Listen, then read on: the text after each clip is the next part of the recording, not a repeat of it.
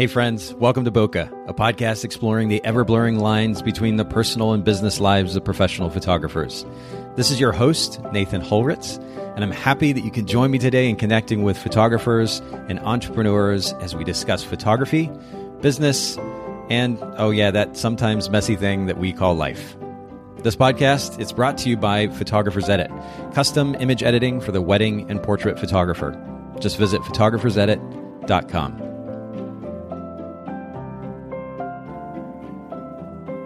All right, Bokeh Podcast listeners, thank you so much for joining us for yet another episode. I'm here with a very, very new friend of mine, Nicole Bissy. Nicole, thank you so much for making time for the Bokeh Podcast. Thanks for having me. And uh, you're, you're, very kind. We haven't had the opportunity to meet uh, outside of this virtual conversation. And uh, you were very kind to, to come join the podcast and share a little bit about what you've learned about photography and business. And more specifically, we're going to get into a discussion about charging what we're worth. It's a bit of a loaded topic in our industry, and I think in some ways maybe overcomplicated. So we're gonna we're gonna help simplify that a little bit in just a little bit. But to start off with, we normally talk about something called a technique for time or a tool for time. Very simply, this is something that you might do in your day to day workflow or week to week workflow that enables you to have a little bit more free time uh, so you don't always have to work. What would that be? So I'm either the worst person or the best person to ask this question. I love the honesty. yeah. The first couple of years of my business was very erratic as far as my schedule. I I would stay up until 2 a.m. I would have no idea what time I needed to go to bed, get up. I, I had no routine whatsoever. And I really struggled with trying to have a boundary between work and life and mm. family and all of that. And a big part of it is when you you start, it's it's kind of you almost feel pressured to work all the time because when you go full time, it you might not necessarily make the amount of money that you want. And so you're always like, oh, I need to take this job. I need to do this. And you have to kind of learn, okay, I, I need to charge more so that I'm not working so much and, and kind of figure out a balance. But actually, um, I finally came up with a plan. I, I, realized I'm not a morning person. First started out with, well, let's get up early in the morning and kind of give myself some time. in that way, that is not me. it will never be me. I've accepted that. Okay. But really, I just need a process, a routine. Routine is very important. Whether you are naturally a routine person or not, routine is pivotal, especially when you own your own business. You have to set boundaries. So boundaries have been my key to my time management is I kind of go off of my husband's schedule. He gets off work at 5 p.m. That's when I'm done working. Unless I have a meeting or something that is previously booked, uh, I have to be finished working by 5 p.m. And that is when no more emails, no more editing, no more, oh, I just want to finish this one thing. No, yeah. you're done at 5. And that has been super helpful. And have you told him that that's what you plan on doing? So there's this kind of mutual accountability almost? yeah, we actually had to have a conversation. He was coming home early. I think he came home at like 3 p.m. a couple times one week. And I finally said, Look, this is really interrupting my routine anymore. I can't get anything done because I'm trying to stick with. So he's been a little better about, okay, now I have to. His job is he has a boss, but he also kind of works off of his own schedule. So we had to have that conversation of, look, I'm going off of your schedule. You have to stay away, sit in the in the driveway or something, uh, but come home at five.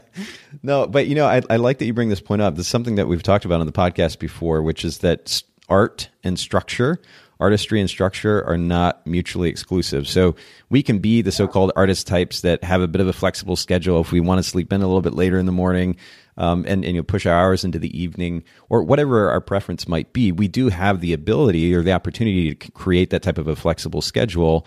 And so there isn't, it doesn't have to be black and white one way or the other. But simultaneously, having a bit of structure, in, in your case, a, a cutoff time, the boundary that you've created, which is my husband comes home and now I set work aside and I'm spending time with him or I'm at least stopping work for the evening. I think I think having even a simple cutoff or just a little bit of structure like that is a great idea um, for all of us. It, it does you know we've we talked about this on the podcast before as well but those parameters encourage us they kind of push us a little bit so maybe it helps us get work done a little bit more quickly so that we can focus then on the relationships with our significant others in the evening my i have two kids and I've realized more than ever as of late the significance of making sure that I'm giving them focused time. And so what that means for me is that as much as I want to kind of take my time through the day and hit this thing and that thing, and I mean, I have, I have so much to do uh, with my various businesses that I'm involved in, but at the end of the day, my kids are coming home and I need to make sure that I'm setting aside work at that point to, to really focus on them as much as possible. So that acts as natural structure. I, I love that you started us with that. And um, thanks for sharing and, and kind of being transparent too. I, I know it's easy, yeah. e- even for me as a, as a kind of a simplicity obsessed individual and a, a workflow obsessed individual. Um, I, I still don't always have total control over the situation either. So, in full transparency, I think we're all kind of working at this together, and, and I appreciate you sharing. What's one way that you've learned maybe to be a bit more centered and more focused, though, amidst all the craziness which can be running a photography business or just running a business at all? Well, I don't mean this to be a plug, but it's going to sound like one. Um, I actually, so you know, when you're on Facebook and you're constantly, I think everyone gets these, the ads for the app called Calm. Okay, yeah. It's C A L M. It's this app that I just kept seeing all of these ads constantly, and I kept ignoring them because I have this thing where I just don't want to click on an ad because I know that's exactly what they want. I just can't click on it right. Well, like you're trying to prove a point or something. yes, exactly. Yeah. So I finally just said, you know what? I've been really wanting to get more into meditation. Fine, I will just click the app. And I clicked it, and it's been great for me. I really love I, I'm kind of one of those people that sure I love yoga, sure I love to meditate, sure I love to be centered and mindful, but I don't ever remember to do any of those things. Hmm. So using this app has been great because it forces me to say, okay, sit down, take a minute, be mindful, stop getting so caught up in everything that you have to do, and just breathe. So breathing is very important. I do a lot of breathing exercises. That's yoga can be anything really. It doesn't have to be this crazy pose that no. you put on Instagram. Yeah. It can literally just be sitting in your room and doing one and two breaths. So that's been really important to me is just remembering to sit and breathe it's amazing to me. I've, I've, i think I've told this story probably at least once in the podcast before, but uh, the first time that I ever really experimented with meditation was a result of a conversation that I'd had with um, a good friend of mine, Nicole Goddard, who's a photographer, who's been on the podcast as well. And I, I sat down one evening thinking I was going to meditate to help me relax and sleep better. Uh, it was actually ended up being kind of a mistake to do that before I went to bed because what I did was, you know, as as you hear a lot of times, I focused on my breath and I literally got a physical high because yeah. I was breathing so deeply. It's amazing how I mean wow. I, I laughed earlier. Uh, I laughed earlier when you said that it's important to breathe, but the reality is, I think probably a lot of us are breathing in a very shallow manner much of the time, and so we're not actually yes. getting the oxygen that we could, and that actually has physiological results. And and so to consider actually taking the time to breathe deeply, it's amazing how that. I mean, ultimately the benefits are multifold, right? Yeah, definitely. I I took a yoga class by Kayla McDonald. She is from California. Well, she's originally from here. She lives in California now, and she was in town. And that was the first thing she said when she started her her yoga classes. You know, it you just if you just take the time and breathe deeply for mm. two minutes, apparently it it has the potential. It's like you did it for two hours or something, as far as mentally and emotionally it, it can affect you so wow. so much just from that couple two minutes. So yeah it's definitely been life changing to incorporate meditation and mindfulness. And you know that's really popular in our culture right now but it really is beneficial and i've definitely found that it's something i need. 100% well for those of you who aren't familiar with the calm app it, it is uh, quite lovely. And I, i've just i mean even just for having that kind of white noise in the background if you want to meditate without vocal guidance. Um, it can be quite yeah. lovely, but then they've they've also built in that that guided meditation component as well. Correct? Yeah, um, they have. Um, so I also use it at night. I'll turn on like the rain noise or uh-huh. the the white noise or something, and it helps me sleep so much. Just that extra background noise. But then they also have stories and they have meditation guides and just all kinds of stuff. That's really cool. Well, we'll we'll link to that in the show notes. And for those of you listening in, if if you've been curious about meditation but didn't quite know how to get started, might be a good good avenue for that. So let me transition to the next question, a, a one that we've been asking for a while here on the podcast, which is about a favorite book or one of the most impactful books that you've read. Yeah, when I first started my business, I was actually very shy. I didn't like to talk to anyone. I um, I just got instant anxiety anytime I had to meet a stranger. Mm. So I, I started reading How to Win Friends and Influence People by Dale Carnegie. Yeah. It actually helped me a lot because it, it really dives into um, first conversations with people, how you can make people feel that you really care about what they're saying. Because a lot of my problem was I really did care about what people were saying, but I was so nervous that I couldn't even focus on what they were saying. So then it seemed like I didn't care and it made me look like, oh, this person isn't interested. I definitely learned a lot from reading that book and getting to know how to make people feel comfortable. Now, this is really interesting. I, I love psychology, and so I'm, I'm going to dig a little bit here. Um, I was just having a conversation with another photographer, commercial photographer, Matt Odom, earlier today. By the time this episode comes out, Matt's episode probably will be out as well. And we talked about how, you know, in our industry, I mean, you hear a lot about photographers saying that they're introverts or have introverted tendencies and he was talking about the significance of of learning how to engage with people better. Some some may be more or less comfortable with the idea of meeting somebody new for the first time and and having a conversation with them, or maybe being in, in front of groups of people. Uh, they're they're nervous, they're concerned, they don't feel comfortable, and learning how to be less uncomfortable, I guess, uh, to put it very, very, very simply.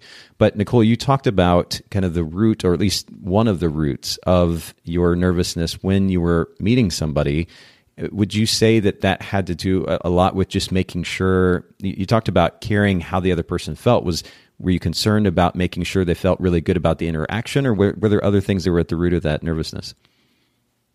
I think I, when I first started shooting, I had a lot of self confidence issues and mm. I was afraid, oh, they probably think I'm weird or I, I look strange right now or I'm not talking right or, you know, who knows, a, a plethora of different options of why I could be nervous. But generally, I think that it all led back to a lack of self confidence. And mm. I had to learn, you know, you kind of have to fake it until you make it. So you can apply that to um, your own self confidence. Okay, maybe you're not self confident, but I kept learning if I act like I'm not self confident, then I end up having the negative interactions that I'm afraid of. So I need to just, you know, put my positivity suit on and decide, no, I am confident, I am excited, and I just have to let it go. And and then I started having positive reactions with people. So over time, realizing that I was the problem is what kind of helped me get over that. I, well, first of all, again, props to you for for just being transparent with us, but also for your self awareness, and you know, also acknowledging the the possibility, which is that though you, or for that matter, any one of us, um, and me included, raising my hand literally, I that there are tendencies that we may have that may feel innate, right? Like you hear people yes. say, this is, quote, who I am. And the reality is, at the end of the day, most uh, of our behaviors, if, if not all of them, in some form or fashion, can be um, molded and, and kind of shifted in a different direction if we truly want to. And so, I, it, it, but it starts ultimately with a certain level of self awareness. Okay, I, I'm afraid of fill in the blank, and this fear, the root of this fear is this thing, or maybe this list of things and doing what we can then to address those fears so that we're able to move forward in that particular situation is is really great. Uh, but there's also something to be said for, as you were just saying, faking it till you making it, or just do doing it. And the reality is, what we are afraid of likely isn't as big a deal as we make it out to be in our minds. And if we just push through in that moment on the other side of that could actually be a really positive experience. And i love that you that you found that out that you realized that. So again thank you for sharing that. And of course that book is is a very well known one. We've talked about it on the podcast and we'll link to it in the show notes for those of you who haven't read it. It is a classic. It, it was written probably a good hundred years ago or close to that. Uh, but the principles yeah. innate uh, to that book are extremely applicable still today, and uh, I definitely recommend it. So another question for you here, and and this is uh, when I when I was sending uh, these outlines and kind of breaking the fourth wall here for our listeners, I do send out outlines to our guests ahead of time, so it gives them a chance to be able to look through the questions and know the direction of the conversation. Kind of helps the conversation float a little bit more. But I've started putting in front of this question a 15 second answer uh, because I love to hear how a photographer will sum up an idea very concisely and briefly. So I'm curious, Nicole, from your experience as a business owner so far, what would that 15 second piece of advice be that you would give to whether it's a new photographer, an experienced photographer, based on all that you've learned in business? I would say no opportunity is too good for you. Ooh, I like that a lot. What, what do you mean by that? So I I talk to a lot of new photographers and I'll hear them a lot. They'll say, "Oh, well, I got asked to do this thing for free and I didn't do it because it was for free." Well, while I'm not a huge advocate of doing everything for free, sometimes you have to realize that the what you're getting from that opportunity might be worth volunteering your time. Yeah. So you just have to outweigh just figure it out. Is it going to be worth it? What could I learn from this? And no, again, no opportunity is too good for you. I like it, and, and you summed it up brilliantly. And I will just leave it at that. um, what is what is in your gear bag these days? Like, what's what's a go to piece of camera gear? This is kind of a maybe a bit of a nerdy question. Um, I, have said on the podcast before that that uh, I a big reason why I even got excited about photography in the first place, almost well, it's been almost twenty years ago now, um, was just for the gear uh, ultimately we all realize it's it's a tool i think at this point but um, is there a, a, piece of gear that you tend to reach toward the most when you're shooting? Yes. So i shoot on two nikon d850s okay. which a quick side note to this anyone buying anything off amazon be careful. I did accidentally get a gray market d850 ah, okay it was sold to me as if it was a nikon so you have to be very careful just just want to put that out there for everybody because I did make that mistake. Now, just for uh, clarification, though, too, the gray the gray market products, because I, I, think I years ago bought at least one or two gray market products.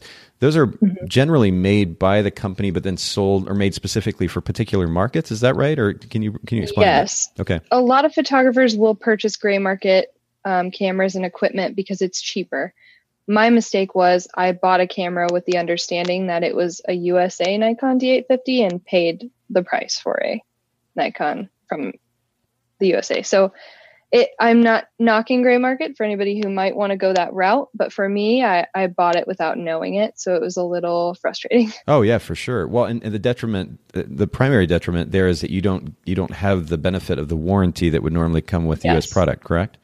Exactly, yeah. So if you try to send a gray market camera into Nikon, they will send it back to you and say, "Sorry, we can't work on this." Yeah, that's good to know, especially for new photographers searching for gear, um, because that that price point is definitely appealing, and I, I, remember that. But I'll also throw out, just came to mind as we're talking about this too. You know, you can the warranty uh, probably won't be applicable by the time that you buy the equipment, but you can always go to used gear too if you're looking for something for a better deal. For those of you listening in, you might check out KEH, um, just the letters K E H dot com I, I, had really, really great success buying used gear from them. Um, I just saw them at uh, the WPPI trade show. So I, I, know they're still in existence. They're actually based out of Atlanta, and the rating system is very, very strict. In fact, I usually got gear that was, well, certainly as good as what they, they said it was going to be, if not better. And um, yeah. so I just want to throw that out as a, a, resource for those of you listening in. Of course, we'll link to that in the show notes as well. All right. So another 15 second answer uh, or a question for a 15 second answer, Nicole. What is your photography business's yeah. brand position? And and again, for those of you listening in, if the idea, the concept of a brand position isn't it isn't one you're familiar with, I'll just give you a simple definition, and that is what does your business do that no other business in your market offers? How, Nicole, how would you answer that? So our brand position uh, as wedding photographers is it's very simple. We want the real shit. So, what we mean by that is we're not going to come in and just do a bunch of stylized, perfect shots. We will get your details and stuff like that, but we want the moments like when your mom sees you for the first time, or if your grandpa is crying as you walk down the aisle, or you know when your groom sees you, or when whoever that's important to you shows an emotion during your wedding. That's that's what we care about, and really showcasing who you are as a client, your personality, and we just want all of the photos to be a reflection of who we're photographing, not just a cookie cutter image that we can slap up on Instagram. Got it. Okay. So just to play a little devil's advocate too, because I'm kind of curious how, first of all, how you would communicate this effectively to a potential client. But you do hear a lot of photographers talking about um, capturing, quote, capturing real moments.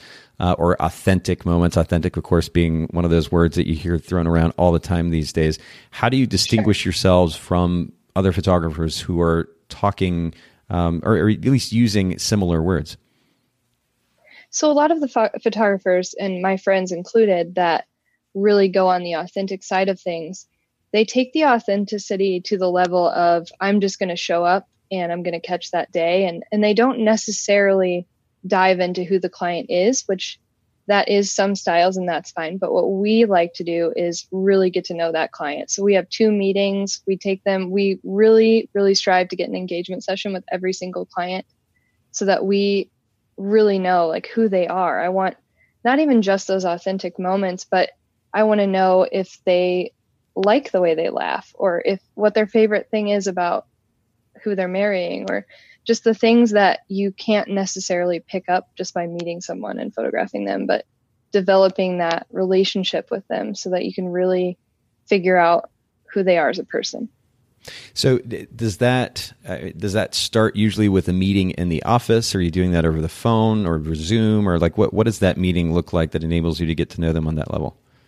We do have a lot of destination clients, so sometimes we have to do FaceTime meetings and things like that. But we generally like to meet in person, and during those first meetings, we will ask things like, "What do you guys like to do together? What is your favorite activity? How did you meet? How did you?" what's your favorite restaurant to go to what's your favorite beer how do you how do you grow up do you have siblings we ask things that maybe aren't necessarily important for the day mm. just shooting it but just to really figure out their their lifestyle okay. Okay. That makes sense. And i am curious i mean we're talking about brand. The name of your wedding photography business is black coffee photo company. Where where did the name come from? So uh, my business partner and I actually met at a coffee shop, uh, Thou Mayest Coffee Roasters. So we, when we decided to merge, I remember we were sitting there and everything that we looked up was taken, every single name. And I just laughingly joked and I said, well, we could call it Black Coffee Photo Company because we met at a coffee shop and we yeah. both drink our coffee black. We laughed about it. And then we were like, wait, actually, maybe we should do that. So we did, and people seem to love it. It's it's memorable, I think, and it really says a lot about who we are because we do drink coffee all the time. We did meet at a coffee shop. We coffee is involved in every part of our business, whether we're meeting someone for coffee yep. Or we're drinking coffee to get through the edits or whatever it is. Well, it, so I have to say, first of all, coffee. I mean, some of the uh, the listeners, especially if you've been guests uh, may know that not only am I a huge fan of coffee, I, I usually like to send coffee to our podcast guests. So I'm, I'm going to make sure, Nicole, now that I know that you're such a huge fan of coffee, that isn't just a name in your brand, um, that, that, that we send you some of that. We've got this incredible roaster here in Chattanooga called Velo. And I, it was my first experience with uh, what I'll call good coffee. You know, I'm used to kind of burnt bean juice, if you will, from a lot of the more mainstream coffee shops. And um, this was my first exposure to to good coffee that actually had flavor. You, you reminded of the fact that this that this coffee bean is actually a fruit, and um, and you can actually taste the at least the remnants of that after it's been roasted, and it's it's pretty fascinating. So I'll definitely make sure to send you some of that so you can you can get. Uh, or ha- have that experience, but you mentioned your business partner. Your business partner's name is Adri. Is that right? Yeah, Adri Geyer. We met, I guess it would be three years ago. She was actually at the coffee shop and she introduced herself to me. And she said, Oh, I'd love to work with you sometime. And so I ended up having her second shoot with me, and it was a dream. And when you say it's a dream, like, did you guys just have great chemistry, work together really well? Yes, we work together so well. And, you know, it's really hard to find a second shooter that just naturally knows what you want from them because mm. a lot of photographers are different. You never know what. Yeah what someone really wants from you as an assistant. And she really picked up on what I needed within the first hour of shooting. So by the end of it, I didn't want to shoot with anyone else ever again. That's awesome. Wow. That's quite a compliment to her, too. Um, but She's great. We, we were talking about um, what we might discuss during our, our conversation today. And you mentioned when you merged, when, when you created this business together, that you doubled your prices and so I, I want to dig into this process because you know this this concept of of charging enough, or maybe more specifically, charging what we're worth. Many times, as I alluded to earlier, can kind of get overcomplicated in our industry. And I want to break down what that process can look like, like and what our listeners might consider um, as they look at raising their prices. But talk to us first about what even was the impetus for that change to begin with. Adri and I are both lead photographers. So we both had our own wedding businesses separately of each other before we merged. So when we decided to merge, we knew, okay, we're going to have to raise prices because we both have been charging a certain amount and mm. we need to continue to make that amount when we merge. So we had to have a conversation that was very scary because okay, well we're we're asking for essentially double of what we've been charging and this is terrifying, but this is what we have to do. So we're doing it. And you mentioned it was scary. So, and maybe this is um, uh, kind of obvious, but I am curious what what were the biggest fears associated with making that change? It kind of goes along with with lack of self confidence when you're when you're used to charging a certain amount and people are totally fine with paying it, and then you want to charge double of that. It's very you always are nervous. Oh, maybe no one will want to pay that. No one will think that we're worth it you have that moment of doubt where you think that you're not worth what you're going to charge. But generally, what you need to charge is going to be a scary amount that you are afraid to ask for. Well, and, a lot of times, I, would say photographers, including myself for that matter, as a photographer, don't take the time to actually break down what they need and that is an important component of our conversation we're going to get to here in just a second. But I am curious to ask you before we make it really practical for our listeners what has that look like? What does the change look like for the company or for you and Adri both as photographers? How's the price change actually worked out? Um, how did new clients or the market that you were targeting with this company, how did they respond? They actually responded great. We changed our structure a little bit where we are very full service photographers. So, like I was talking about, where we meet several times, we do an engagement session. Um, our worth is very, or our price is very reflective of how involved we are as photographers. A lot of the time, um, if a wedding doesn't have a wedding planner, that usually falls on the photographer, and you end up kind of being a, a planner and a photographer. Mm, yeah. We just kind of included that in our pricing to where we're not a full on planner by any means, and most of our weddings do have planners, but we help them build the timeline. We help them figure out what that looks like. Um, and we're not just, oh, set, have your planner send us the timeline. We, we try to make that a smooth transition for us, the planner and the, the client. You know that this is an interesting point of conversation. The, the, significance of making sure that you're actually adding enough value to reflect the price point being charged. And I know it's also a subjective conversation because um, different photographers would probably argue what value even is uh, in a different mm-hmm. way. But at the least, I, mean, I, I, like the way that you're describing how the work that you put in or the price point that you're charging is reflective of the amount of work that you're putting in. You're not just showing up, taking pictures, and leaving. There's a lot more to the picture. And I think that's an important point to consider. I mean, it's something even at Photographers Edit, for example, that that I've considered about how we are adding value to our clients for their experience. I want to make sure, and, and in fact, for our, our Bokeh podcast listeners, I want to make sure that we're consistently adding as much valuable uh, value as possible so that those listening in uh, or those using the Photographers Edit service for that matter are walking away feeling like they've been taken care of. And, and ideally in a way that they're not used to being taken care of or they've gotten value in a way that they're not used to getting value um, anywhere else or most anywhere else.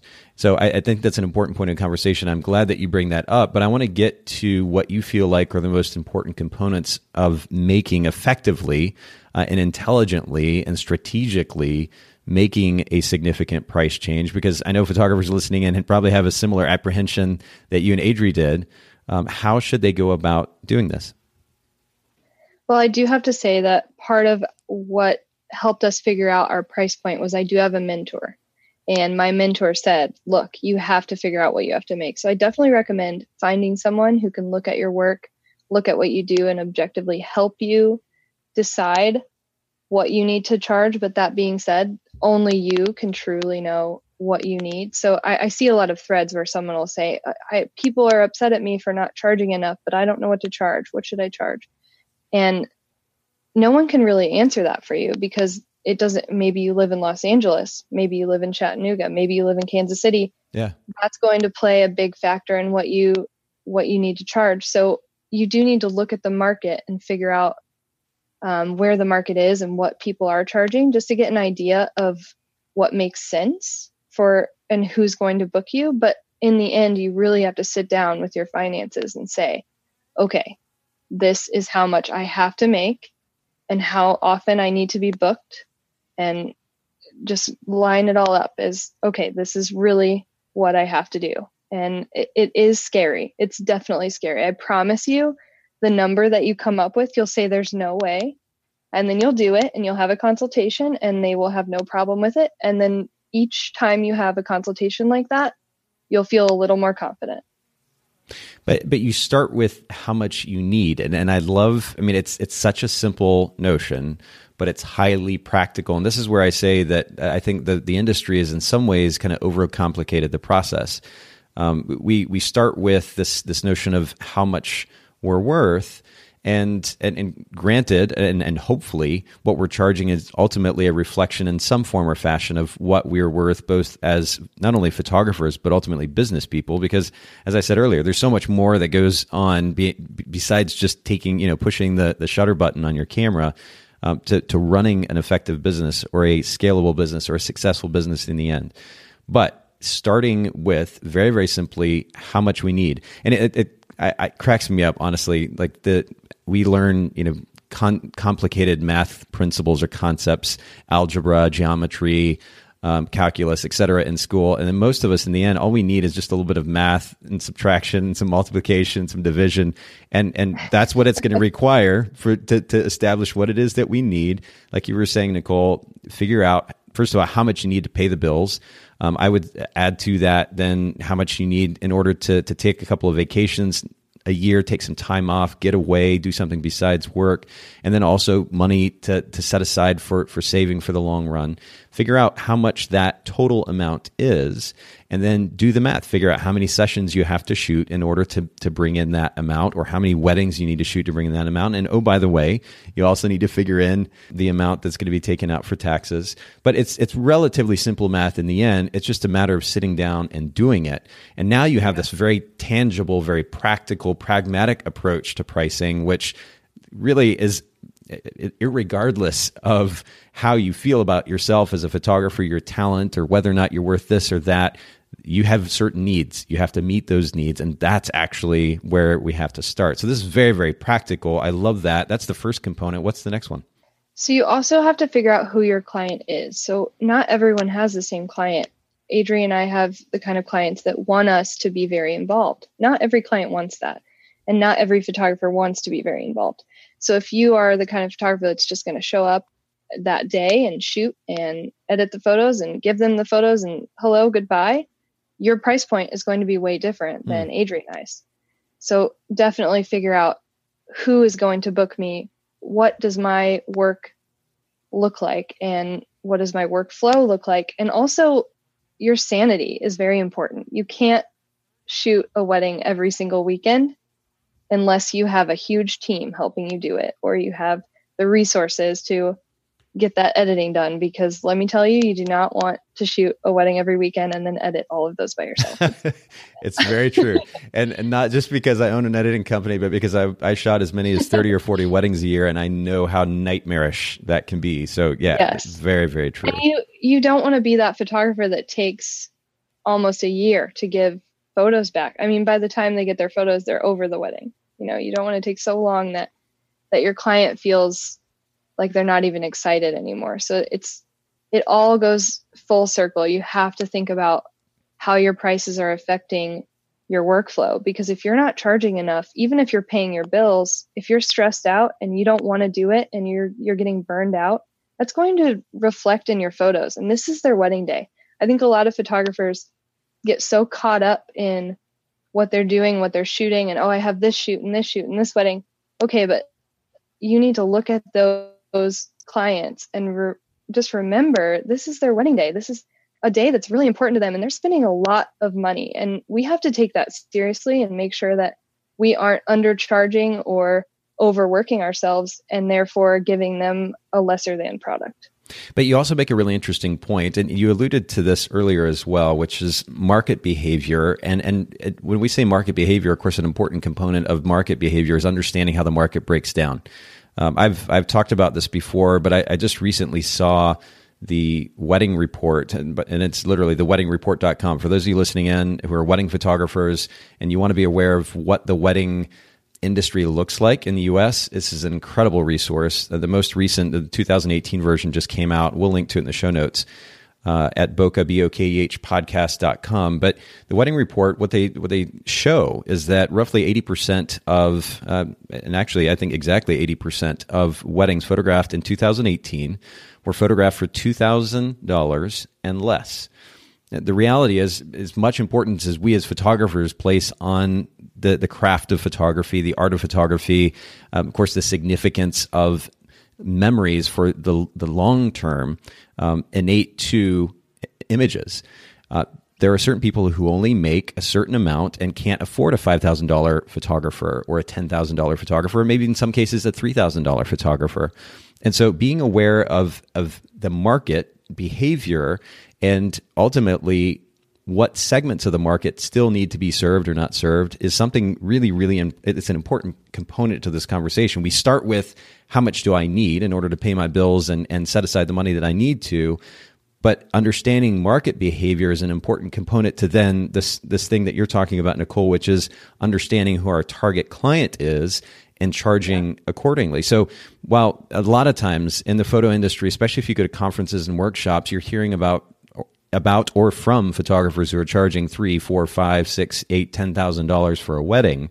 The reality is there's actually a massive segment of the market that needs that lesser price point. But to Nicole's point, you're going to work accordingly. Your workflow should be a reflection of that. And um, so you're you're charging based on your target client. You're very clear about the business model based on your needs, the market behavior. You've established a business model. Based on that business model, you know your target client and you're charging accordingly. And there is no reason, and I'm, I can not emphasize this enough because I've heard so much conversation about it over the years. There is no reason to be ashamed of serving that 80% of the market that actually in some cases literally needs a photographer who's only charging $1000 or $1500 to nicole's point you have to figure out how to scale that effectively with a team if you're gonna if you want to make a 100 grand a year and you're only charging a $1000 a wedding you got to figure out the math there and that may require a team but it's very important to understand your target client that is a reflection of the model that you've created which should be a reflection of the market behavior and then establishing uh, of course, initially how much you actually need as a business owner. So these are really, really powerful principles. Nicole, you and I were chatting a little bit before we got started, and I think you actually have one more point that you want to make. Can you take us to that? Figure out the level of service you want to provide. So if you again i was going back to before if you just want to show up shoot and leave that's that's a whole different animal than if you want to meet with them talk to them get to know them take them out for dinner whatever we actually do after the wedding, we have them come back to our studio and do a viewing party and they look at their photos with us right there. Um, and we get them wine and it's a very, we want, you know, those photos are very exciting to them. They want to kind of relive their wedding. So yeah. that's how in depth we're getting with it. Not everyone wants to do that. So just sit down and figure out what do I want to give my clients? What kind of experience do I want? Because we, at our price point, we've made it what we have because we don't want to shoot 30 weddings a year because we don't have time to pay attention to our clients at the level that we want if we're shooting 30 weddings a year. That's something very important to figure out. It, it is. It is. And and again, it goes back to that simple math too. Um, and and I love how that takes, in some ways, takes the confusion out of the conversation. How many weddings do you need to shoot a year? How many portrait sessions do you need to shoot a year in order to make the money that that we talked about earlier that that meet your needs? and and then look at the market, develop a business model that serves that market, but then also simultaneously meets your needs. And again, that target client that you're serving, based on the business model that you've created, is going to demand a particular level of service. And be really intelligent about how you're spending your time, because by the way, time is money too. And, and you know, Nicole, you have yes. highlighted this concept uh, and the way that you break this down. Time is money, and, and photographers can. And, and again, I'll I'll be the first to raise my hand here um, photographers can forget the fact that that time that they're spending, in some cases, doing these random and kind of haphazard reactive uh, tasks in their business, that is worth a particular amount of money. And that needs to be figured into the equation when you're looking at how much you're going to charge your clients. But uh, in this effort to potentially raise prices or to change your price point or your pricing structure. Uh, these these principles that we've talked about again. Number one, understanding how much you need to make. Number two, looking at the market, seeing how the market is behaving, and and what needs are out there. Be be aware where the market's at and where needs need to be met. Um, there's so many photographers again, cl- kind of clamoring for this mid to high end photography, and there might be opportunities elsewhere. But at the least, be aware of how the market's behaving. Understand who your target client is. So, so important. And that's not going to be the same for everybody. It's going to be based on the business model you've established. And then associated with that target client, the level of service that you're providing to that target client. It's so, so important. And this, this really makes the conversation practical, Nicole. And I appreciate you breaking it down the way that you did. Um, if our listeners want to follow what, what you're doing, your brand and, and your business, whereabouts can they find you online and on social media? Yeah, so our Instagram is BLK coffee photo. So it's black coffee photo, but we just thought the A and the C were a little too much. So we have BLK coffee photo um, on Instagram. And then our website is also blkcoffeephoto.com. Perfect. And and we'll link to these in the show notes. Um, good call, by the way, on doing whatever you can to shorten the the social media handles and, and URLs. Yeah. Uh, that's that's smart. But we'll make sure to link to these black coffee, blkcoffeephoto.com and uh, Instagram black coffee blk coffee photo on instagram we'll make sure to link to these in the show notes at Bokeh b-o-k-e-h podcast.com uh, if, if you're a new listener, you may not have heard me say this before, but make sure to take advantage of the resources there at bokehpodcast.com. The show notes that Haley puts together uh, are a great resource um, that not only help kind of sum up the conversations that we're having, but also link you to the resources that we talk about the books the websites etc so take advantage of that but nicole thank you so much for making time for the Bokeh podcast today for sharing your experience and your insight on this topic of pricing with the Bokeh podcast listeners absolutely thank you for having me Thanks so much for listening to the Bokeh Podcast today. Will you let us know what you think by leaving a review of the podcast in iTunes or maybe in the Apple Podcast app? And I'd love to hear from you personally with your thoughts about the podcast, maybe suggestions about future topics and guests for the show. My direct email is nathan at photographersedit.com. The Bokeh Podcast is brought to you by Photographers Edit, custom image editing for the wedding and portrait photographer. Just visit photographersedit.com.